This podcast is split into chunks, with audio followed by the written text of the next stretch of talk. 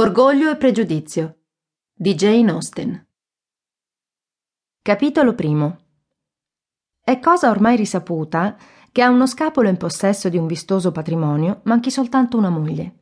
Questa verità è così radicata nella mente della maggior parte delle famiglie che quando un giovane scapolo viene a far parte del vicinato, prima ancora di avere il più lontano sentore di quelli che possono essere i suoi sentimenti in proposito, è subito considerato come legittima proprietà di una o dell'altra delle loro figlie.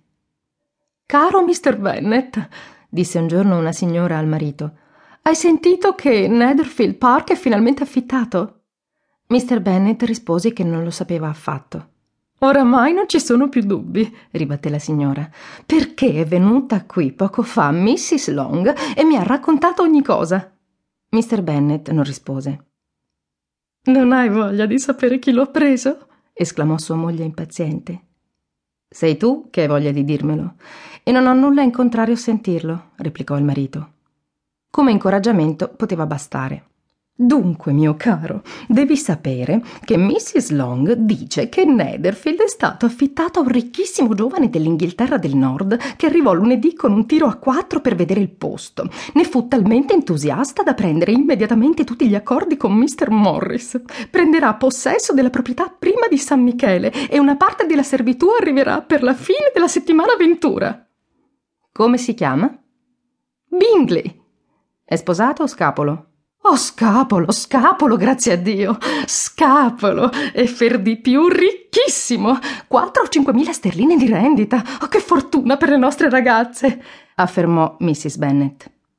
Perché? Che c'entrano loro? Oh, come sei noioso, caro Bennet, rispose sua moglie. Puoi immaginare che spero ne sposi una, no? E questo è il suo proposito nello stabilirsi qui? chiese Bennet.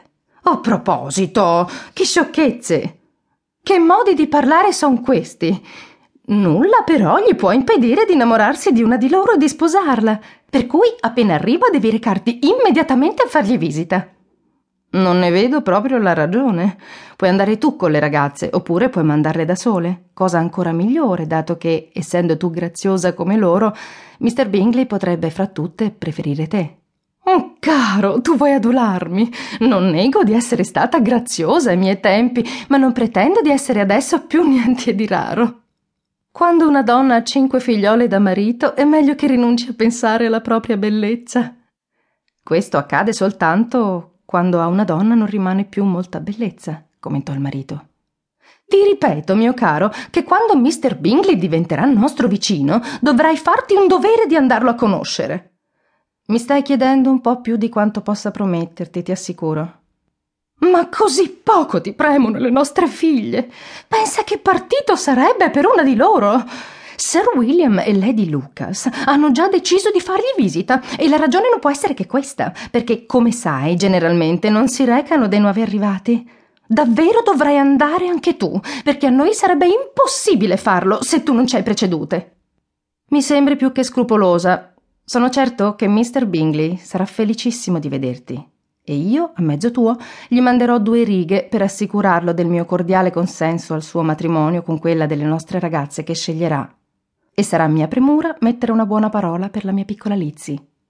Spero che non farai una cosa simile. Lizzie non vale più delle altre e non è certo bella come Jane, né ha il carattere brioso di Lydia. Ma tu hai sempre avuto una preferenza per lei. Nessuna di loro vale molto, rispose Mr. Bennet. Sono tutte sciocchine e ignoranti come le altre ragazze.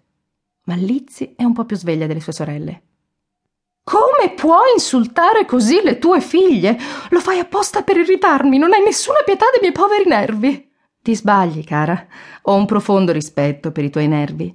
Sono miei vecchi amici. Sono almeno vent'anni che te ne sento parlare. Non sai davvero quello che soffro! esclamò la donna.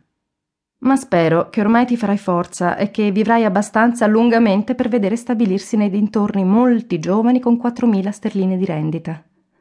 A cosa servirebbe che ne venissero venti se tu non vuoi degnarti di far loro nemmeno una visita?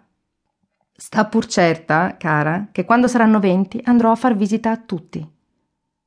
Mr. Bennet era un tale impasto di vivacità e di sarcasmo, di riserbo e di estrosità, che a sua moglie non erano bastati 23 anni di esperienza per comprenderne il carattere.